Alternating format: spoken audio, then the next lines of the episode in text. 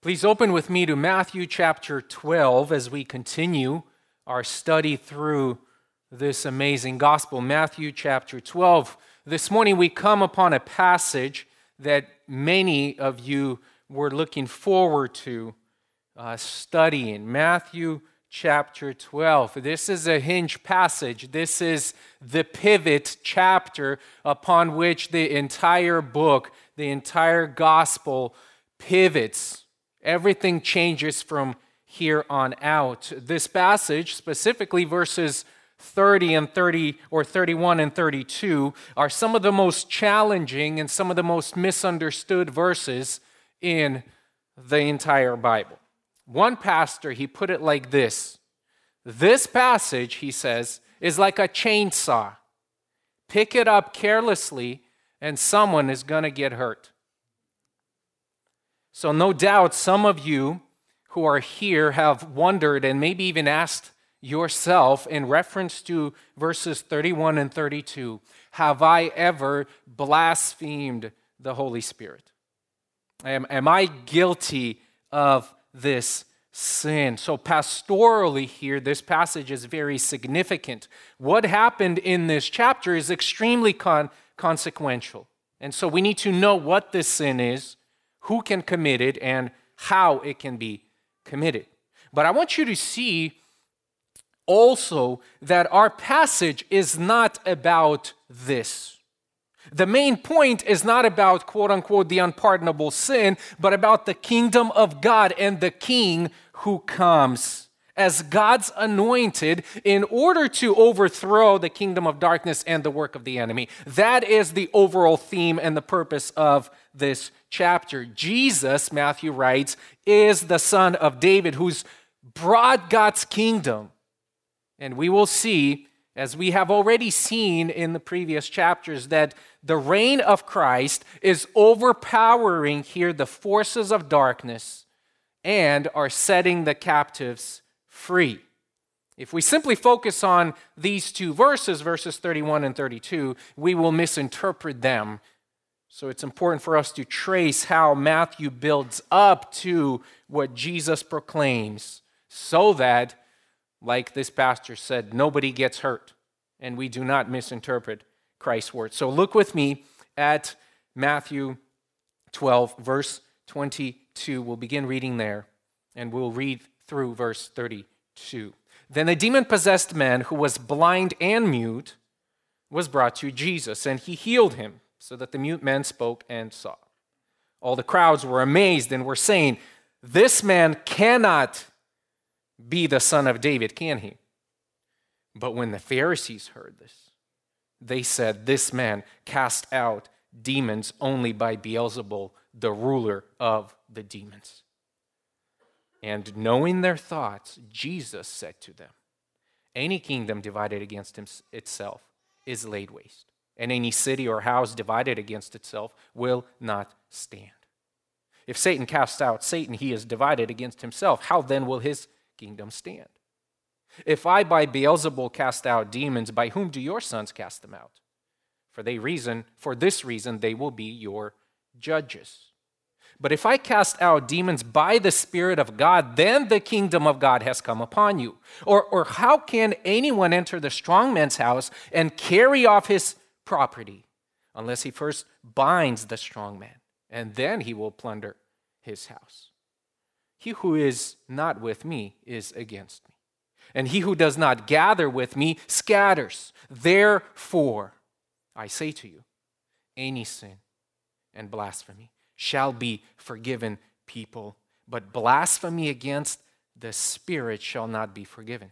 Whoever speaks a word against the Son of Man, it shall be forgiven him, but whoever speaks against the Holy Spirit, it shall not be forgiven him, either in this age or in the age to come.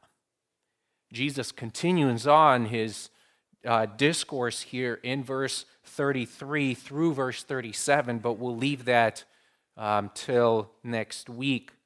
So here's the, the big idea the big idea is not necessarily what is this sin.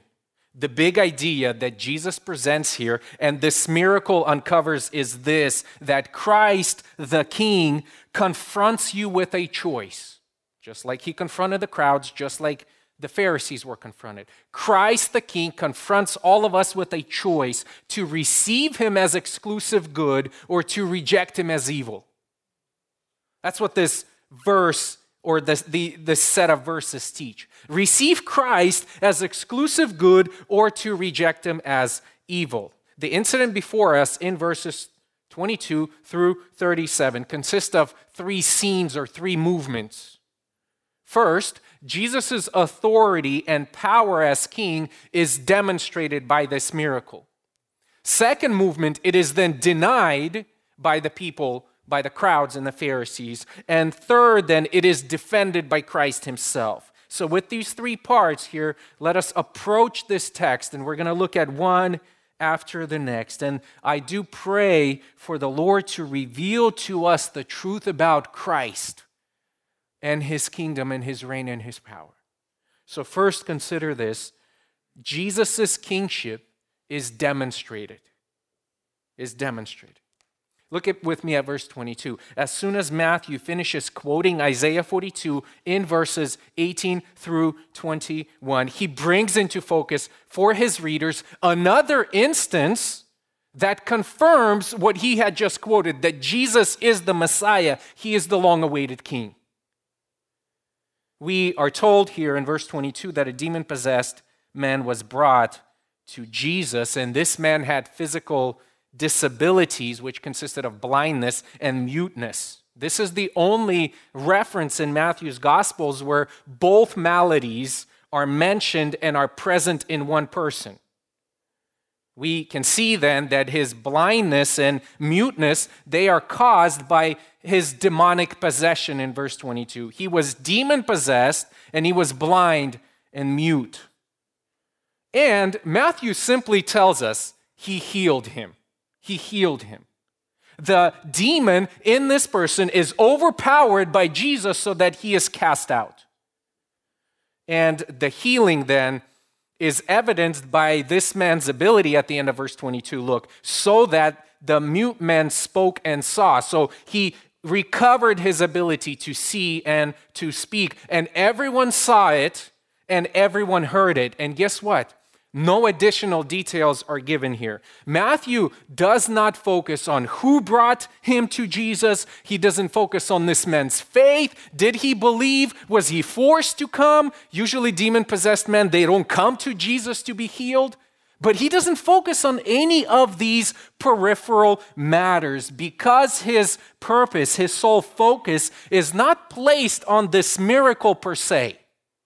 Let me give you the details of what happened. No, but on what it demonstrates about people's response to the miracle.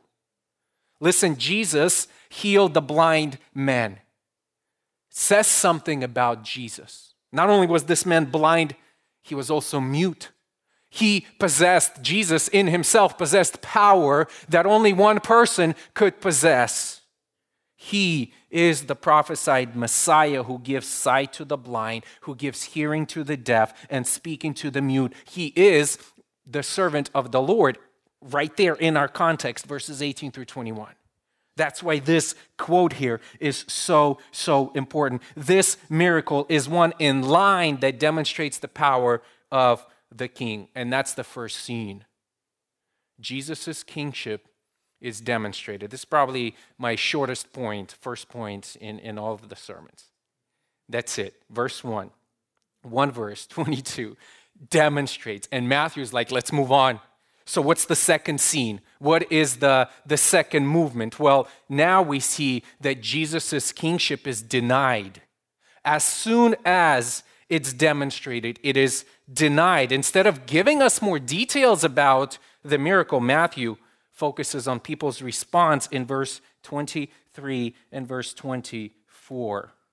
And friends, both responses are negative, but one is more severe than the other. Look with me at the crowds, verse 23. All the crowds were amazed and they were saying something. So, crowds here first, they doubt that Jesus is the promised Messiah. They doubt. all the multitude who observed the miracle. They are this idea of being perplexed and, and amazed. And their amazement is not, wow, this is the Son of God. This is unbelievable. Only, right, the Son of God can do that. Their amazement is not like that of the Roman centurion by the cross who looked and said, Indeed, this one is the Son of God. No, Matthew here, on the contrary, the way he writes this, and NASB really communicates uh, their response, it basically says, This is not the Son of David, right? So they're expecting a negative answer. In other words, observing what just had happened, they're convinced that although Jesus is performing signs which authenticate him as the promised king, man, he's just so different than what they expected. He doesn't fit the mold. They knew the prophecies. They, they knew that he would come in and that he would rescue them, that the son of David would come in and he would sit on the throne of David. He would be the king. And, and if the king is in his place, then guess what? There shouldn't be any other king. We shouldn't be submitted and subjugated to the Roman authority, right? To the Roman rule. Why is this guy so different? And even though he kind of looks like him, but he's not really, he cannot be. They doubt that he is the Son of God. But in verse 24 here, there's another group, and they don't only doubt but the Pharisees here, they attempt to destroy Jesus' credibility and claims to be the Messiah. In other words, they're not only saying, nah, that's not the guy, let's turn around and pack up and go home. What they go and what they, what they do and what they go for is malign his character. The Pharisees, they're not like the crowds. They're not asking any questions. They're making statements, grand statements. Remember verse 14, look with me in verse uh, 14 of chapter 12. The Pharisees, they went out and they conspired against him as to how they might destroy him. That's the goal. The goal is not to get everyone to see and to behold Christ. Their goal is to destroy him. And what's fascinating in this verse, right, they, they, they don't deny his power. They're saying, he, this man cast out demons. They affirm what happened. Yes, this man has the power to cast out demons. Because that's obvious to all. You, you can't deny it. Instead, what they do is they deny the source of his power. They deny the source. They recognize, right? The power, deny the, the source. Instead of recognizing their Messiah, they reinterpret their reality Instead of seeing Jesus as messianic, they conclude and they want everyone to see him as satanic. So, as we build to verses 31 and 32, that we keep this in mind, this is very important. They're saying the devil is behind this. His power is from Satan, not from God. And therefore, he ought to be rejected. They were, they were concerned with upholding their tradition, right? Instead of seeing the truth of, of God's word. All the evidence is before them. They can't deny the power, so they assassinate his character.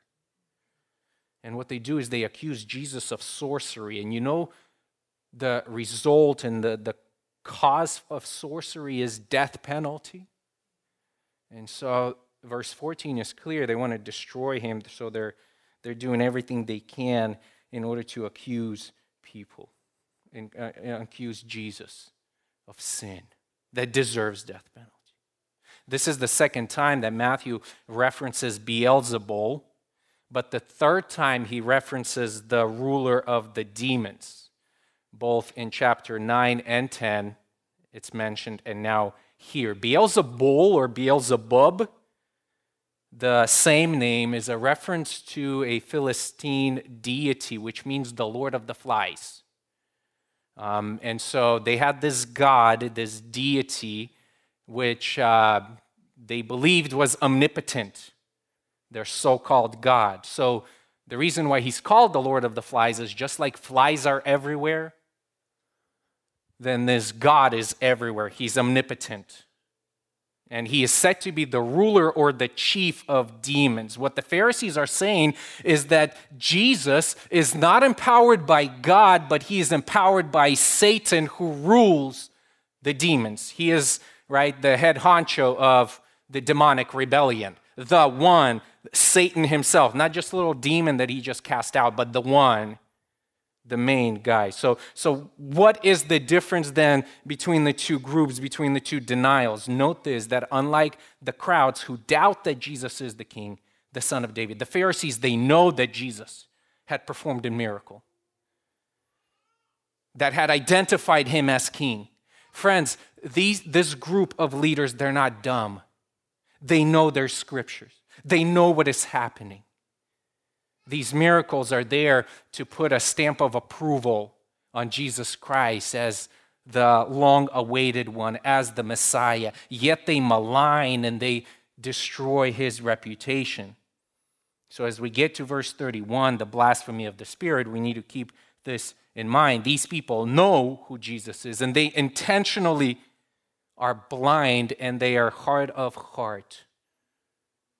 And so they will call this miracle demonic. But, friends, let us not miss the point that Matthew here is making. As the servant of the Lord, Jesus is overpowering the demonic powers. He's releasing sinners from the oppression of the enemy, of devil, and validating himself to be the promised king. The right conclusion to this miracle that Jesus is performing is that he is performing this by the power of God because he has the Spirit of God upon him. This person is special. No one else did before what this guy is doing. He must be the one. You may not know clearly exactly what is going to happen tomorrow or the day after, but to see this, you must conclude that God is in this place. And this person looks very much like who we've been anticipating. So in verse 22, we saw Jesus' kingship demonstrated. In verses 33 and 34, his kingship denied by two groups, one of which proves fatal. Which brings us to this third scene, which stretches out for the remainder of our passage here this morning. The third scene is Jesus' kingship is defended.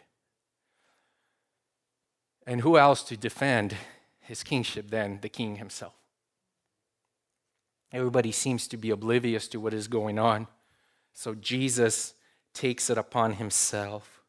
Having been maligned, he defends his own ministry, he defends his own messiahship. Why? Because he knows exactly what they are thinking, not just what they're saying. Verse 25, and knowing their thoughts, Jesus said to them, and, and knowing their thoughts perfectly, he can perfectly respond. He's not like he can perfectly respond. He's not like us, right? Who sometimes we hear someone respond to us and we're just not sure what angle they're coming from. Like, I don't want to misrepresent what you said, but I think this is what you said. No, he knows everything. He knows the intention, he knows why they do what they do, and therefore Jesus himself goes after them. And he does a couple of things here.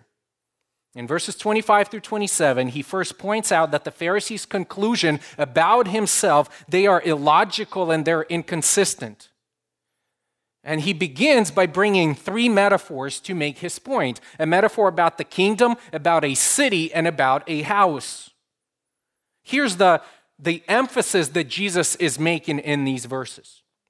He's basically saying this if you want to have a successful business, right, a, a, strong marriage or a fruitful ministry, the partners involved in each endeavor, they need to stand together. They need to face one another and they need to work on whatever it is that they're working. If the business partners can't agree on the direction of the business, that business will not succeed. If the husband and wife can't be on the same page and they can't work together, that marriage will be very hard to sustain. And the same thing goes for ministry, right? If, we, if there's no unity of mind with everyone who's involved, working on the same team, right? They have their own interests. It'll be very hard to accomplish Christ's goal for the church. It's a very simple principle. And Jesus takes this principle and he applies it to what just happened. Because he basically says, look, Satan is not stupid. He's not dumb.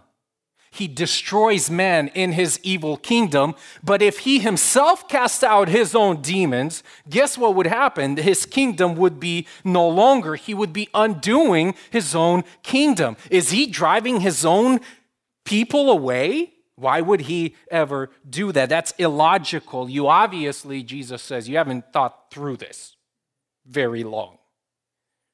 Why? Well, because the Pharisees' intention is not really to be logical. Pharisees are blinded, they are hardened, and they take every single, they pull out every single stop in order what? To draw attention away from Jesus. It is illogical. But second, Jesus says that your argument for rejecting the source of my power is inconsistent. In verse 27, he says, If I by Beelzebul cast out demons, by whom do your sons, your sons cast out? The reference to sons here refers to those who are disciples or, or followers of Pharisees. We know from Scripture, from, for instance, in Acts 19, that there were Jewish exorcists who went around and they pretended to be casting out demons. And, and apparently, these Pharisees, they had no issues right? Naming their power and concluding that their power comes from God. But when Jesus performs this miracle, they automatically conclude the opposite. So he's basically saying, You have no power or, or no problem concluding that when your sons act like they do something miraculous, you're saying that's from God. But here I am performing this great miracle and you're contradicting yourself. But they will be your judges when at the end of the day it will be revealed that they really have absolutely no power. On the contrary, Jesus continues on and he says that in verse 28 But if I cast out demons by the Spirit of God, then the kingdom of God has come upon you. In verses 26 through 29, we are told that there are two kingdoms, and there are only two kingdoms.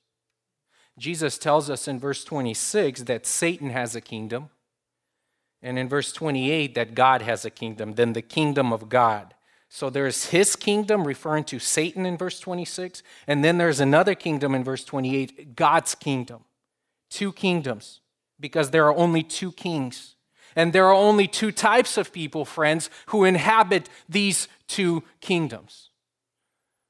Right? In Matthew, if you remember Matthew chapter 4, when Satan is tempting Jesus, he says, I will give you, if you bow down to me, I will give you my kingdoms. Right? I'll, I'll give them to you. Three times in John, Jesus himself in John 12 31, 4 14 30, and 16 11, Jesus refers to Satan as being the ruler of the world who will be judged. So he owns, he runs the show here. In, in 2 uh, Corinthians 4, right? The God of this world, Paul writes, has blinded the minds of the unbelieving. So he's very much a king He's a lesser king, but nonetheless, he is a king. But now Jesus says in verse 28 if I cast out, listen, the focus is on him. He does it. And how does he do it? He does it by the power, by the Spirit who anointed him. And if that is true, what you just witnessed, Jesus said, is true, then the kingdom of God has come upon you.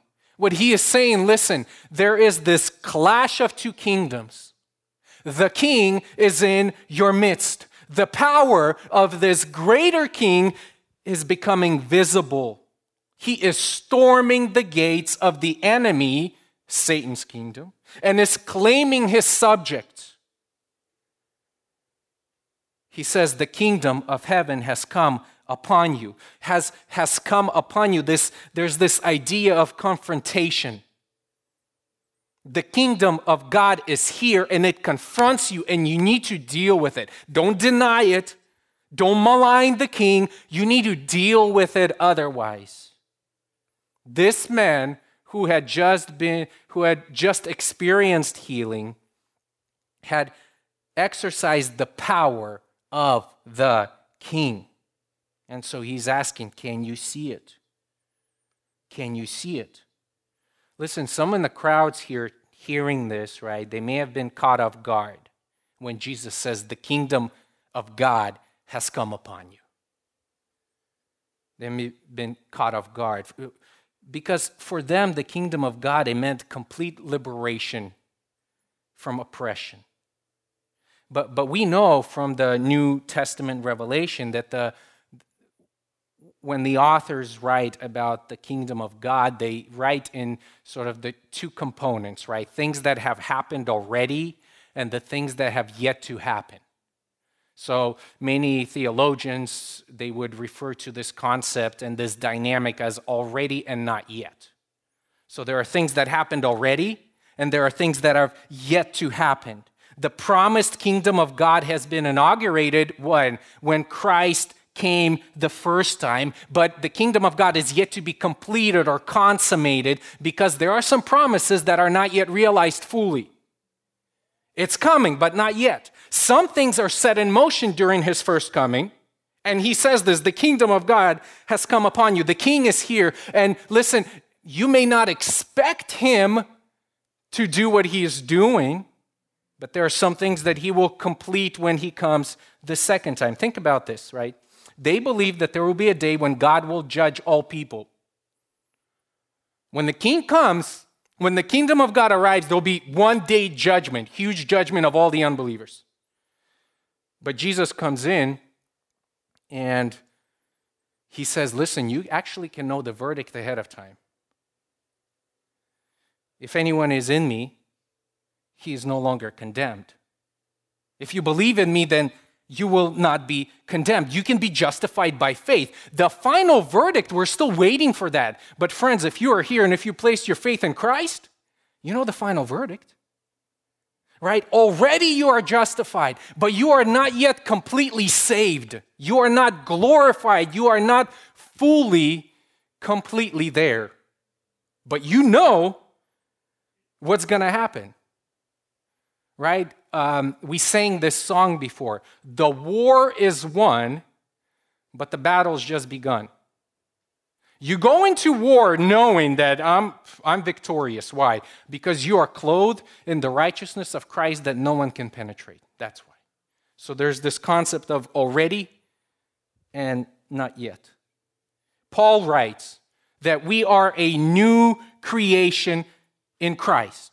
Now, are we new now or we will be then? Well, there are two concepts. We will we are new now and we will be completely remade new later.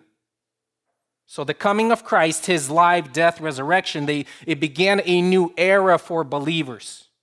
Some things come to pass the first time, some things will be consummated when all of the promises of Scripture will be complete, including his actual earthly physical kingdom.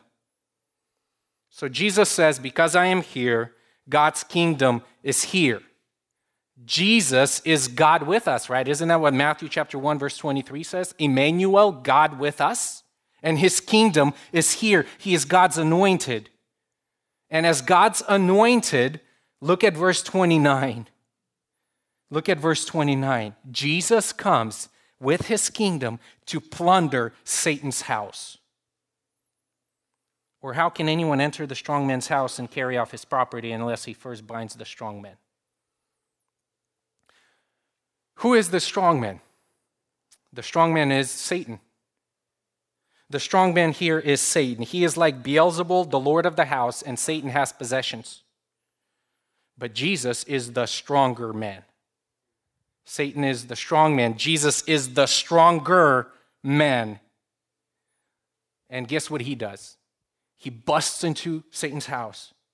He binds up Satan and he delivers people out from Satan's dominion. How can anyone enter his house, Jesus says, and carry off his property? Consider what just happened here. Jesus comes to a man who is demon possessed, right, under control and dominion of this strong man, Satan. And Jesus, the king, coming with his own kingdom, he what? Casts out this demon. What happened to Satan in his possession? He binds the strong man and says, They rightfully belong to me. They're not yours, they are mine. He goes and he rescues people from the domain of darkness and he forgives their sins ultimately. We sang this song, and before this hymn, His kingdom cannot fail. He rules o'er earth and heaven. The keys of death and hell are to our Jesus given. Lift up your heart Lift up your voice, rejoice. Again, I say, rejoice. Jesus says, friends, the king is here. The stronger man has come. And he is taking back what rightfully belongs to him. So, contrary to Pharisees' claim, Jesus says, I'm stronger. So, in verse 30, because Jesus is stronger, there is this call to respond accordingly. Respond accordingly. You can't be neutral. He, he confronts you with a choice. He confronted the people who, who are standing there and who are hearing him speaking to Pharisees and, and these crowds who are doubting whether he is the son of David. He confronts them and he says, There is no middle ground. If you are not with Jesus, you are against Jesus. He who is not with me is against me, he says. Everyone is born in this kingdom of darkness. There are two kingdoms, but there's one choice. Your only hope, Jesus says, is to be with me, is to hope in Christ because Christ is this dividing line. He's not in company with Satan. He's opposite of him. He is against Satan. And so, therefore, he's been calling out from chapter 9, even earlier. He says, Come, Come to me. Come, come out. Come follow me. Look who I am. I came to save. I came to restore. He's been gathering people to himself. And until, friend, you come to Christ and until you behold him, until you believe in him, you are living against him, even if, notice, even if you are not actively opposed to Christ. If you're not walking with Christ, he considers you as one who is still in the kingdom of darkness, who is not with him. So it's not just this direct aggression and opposition. I hate Jesus, is what you say. You don't have to say that. You could just not care and be indifferent to this king. That's why Jesus says both the crowds and the Pharisees are guilty. They both deny me. He who is not with me is against me. And he uses this picture of gathering and scattering, right? And we might immediately think of idea of like taking the seeds and scattering them and then after some time gathering in the harvest. But it seems that this illustration here points to the Old Testament picture, uh, for instance, in Ezekiel 28 or Jeremiah 16, where God's people, they are scattered as exiles and they are not in the promised land. And they are promised that one day there will be a king who will come and he will gather you back to the promised land. And Jesus then comes in as a good shepherd and he looks at the crowds in Matthew chapter 9 and he says, Look at this harvest. I want to bring you home. And so their biggest problem here in the Old Testament, it seems like their biggest problem is that they're just scattered from the land of Israel. But Jesus comes in and he exposes a bigger problem. It's not just that they're scattered, their biggest problem is that they're captive to sin and Satan. And Jesus, the stronger man, the King of Kings, he comes in to release them and so he calls everybody who listens, Come, come home. I will deliver you. Trust in me. But instead, what are they doing? They turn around and say, This man is a devil. Not only they refuse to enter themselves, but they do the best they can to deny other people to enter. The glory of the king, glory of God is in their midst. Yet they say, Look, he looks like Satan. So, what is Christ's response then? We come to our verses. And we have five minutes. Verses 31 through 32. We get to the controversial verses. In these verses here, Jesus pronounced the condemnation on the Pharisees that they had brought upon themselves. What Jesus says is, What you are saying is so foul that there is no forgiveness for this in the final judgment. What had just occurred, this build up to this pronouncement in verse 31 and 32 says, There is no forgiveness for what you just did. But let us observe a few things here as we work our way through these verses. First, note Jesus' emphasis on forgiveness. You know, when we come to these verses, we're almost like, it's almost like we got a highlighter and we, we highlight, will not be forgiven. Whoa! But I want you to see something. Twice, he emphasizes the fact that any sin and blasphemy will be forgiven. And this is what we need to understand. He emphasizes what is forgiven any sin and blasphemy. Church, we need to hear this loud and clear. God is a forgiving God. That is the great message of the gospel. Your sins can be forgiven.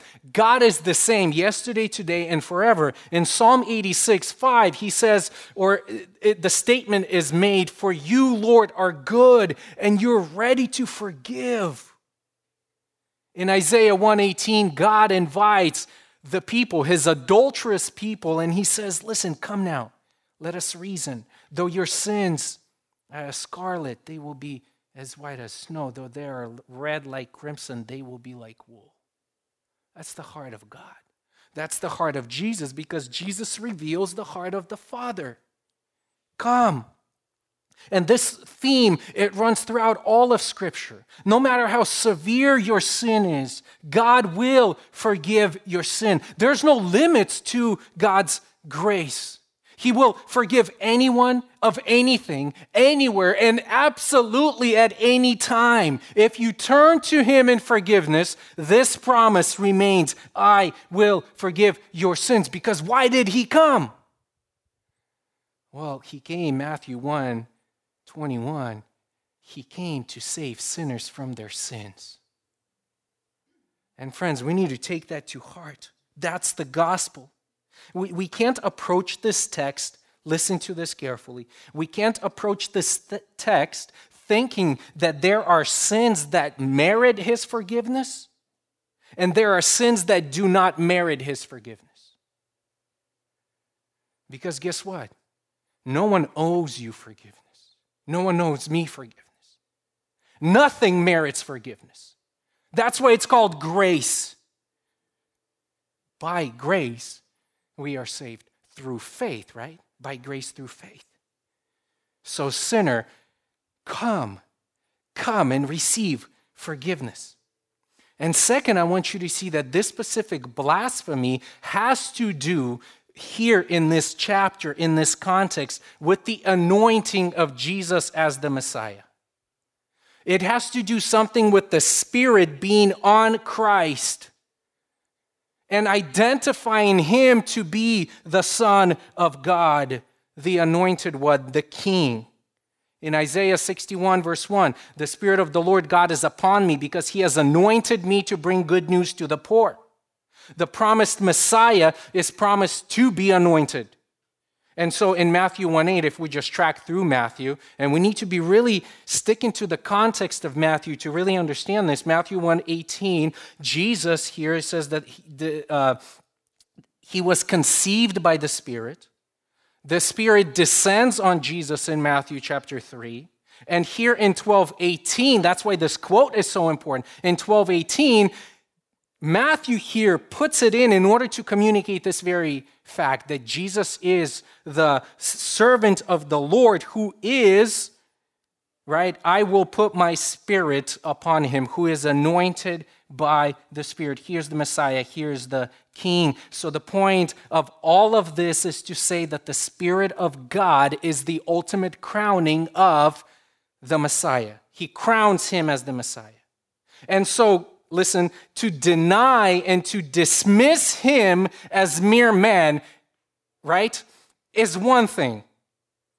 Like he says in verse 33 whoever speaks a word against the Son of Man, to dismiss him as mere man is one thing. Like his family thinks that he is kind of crazy, right? But they're not accused of this. The crowds think that he's off they're not accused of this. But to look at him and hear his claims and see his works, which are done by the Spirit, is to effectively deny the one who brings salvation in the first place. These Pharisees, they are so hard hearted that they will continue to persist in their denial of Christ all the way to the cross. And so Jesus here, he accuses them, the Pharisees, of blaspheming the Holy Spirit. They have because they have hardened their hearts so much that they not only reject him in the face of overwhelming proof, but point and say, This one is from Satan. Do not follow them. Their problem is not lack of clear evidence, it is the hardness of heart, which we will see in verses 33 through 37. So the question then remains do we, can we commit this sin? Is this sin even possible to commit? And I think that if you gather all this evidence that we looked at here in this context, we can determine, I think, that it is a unique sin that is committed uniquely in salvation history by a unique people. So these Pharisees, they were called, right, to study the word and to teach the law to point people to the one who would come. They had a unique position. They were unique people. They were considered to be those who would gather people to the Messiah. And what they're saying now is that the Messiah is here. They are the gate that shuts down on the people, and they're saying, no, no, no, no, don't come to him. They're not gathering people to him, they're not gathering people with him. We need to define this sin in the context of Matthew and also Mark and Luke, who speak of this. But nowhere else is this particular sin, as it is labeled here, the blasphemy of the Holy Spirit, is addressed. So I would say that technically, because this sin is unique, you cannot commit this sin today. But there's always a but, right? Beware. Beware. Can we commit similar sins? Yes. Like refusing to believe the testimony of the Spirit about Jesus Christ when you hear the gospel? Absolutely. Absolutely. Like attributing the work of God to Satan? Yes. Like persisting in unbelief? Today? Yes. Is there forgiveness for unbelief in Jesus Christ? No. Ultimately, when you continue to refuse, when you continue to harden your heart, we just read in Matthew or in Hebrews chapter 10. If you have the knowledge of God, if you continue to hear the gospel and Jesus is on display and the Spirit is pointing you to Christ, to behold Him as your only way to be reconciled to God, and you turn around and you say, Thank you, I am good. And if you persist to this until death, there remains no longer a sacrifice for you because there's only one way to be reconciled to God. So, this is very serious as a form of application for us. What these people committed then was unique in salvation and redemptive history, but nonetheless, we can refuse the one who is speaking to us today. And therefore, beware. lest you harden your heart against the Spirit. So let's wrap this up and we'll continue next week. Jesus is the King and he has real power that has been manifested in his work by the Holy Spirit. He has opened up, friends, he has opened up the kingdom of God to us. That's what he does. And if you've trusted this King, today. That's why we're singing. We rejoice because we're part of this kingdom. Is the kingdom fully and finally here? No, not yet. It will be. We anxiously wait for the appearance of his son. But you're in it if you trust Christ. You've been rescued. Christ bound up at the cross this snake, this serpent and he's still squirming. He's still very dangerous. But we know of his end in Revelation. That gives us hope. So praise the Lord that you're in it. But, but, if you haven't, the call here is to not delay. Receive him. Receive him by faith as exclusive good. Everything else is evil. Everyone else is evil. Jesus alone is good. Be gathered to him and gather others to him. Don't harden your heart. Don't turn away from the one and the only one who can deliver you, friend. Don't reject this king. He is good. Receive him. Let's pray. Father, we thank you. We thank you for your son. We thank you for the power that is demonstrated through the gospel.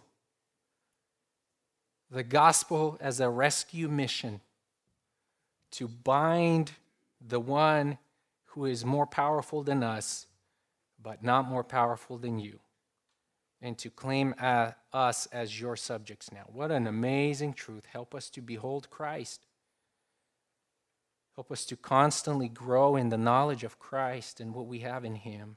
And we do pray for those who may be here among us or may be listening to this message.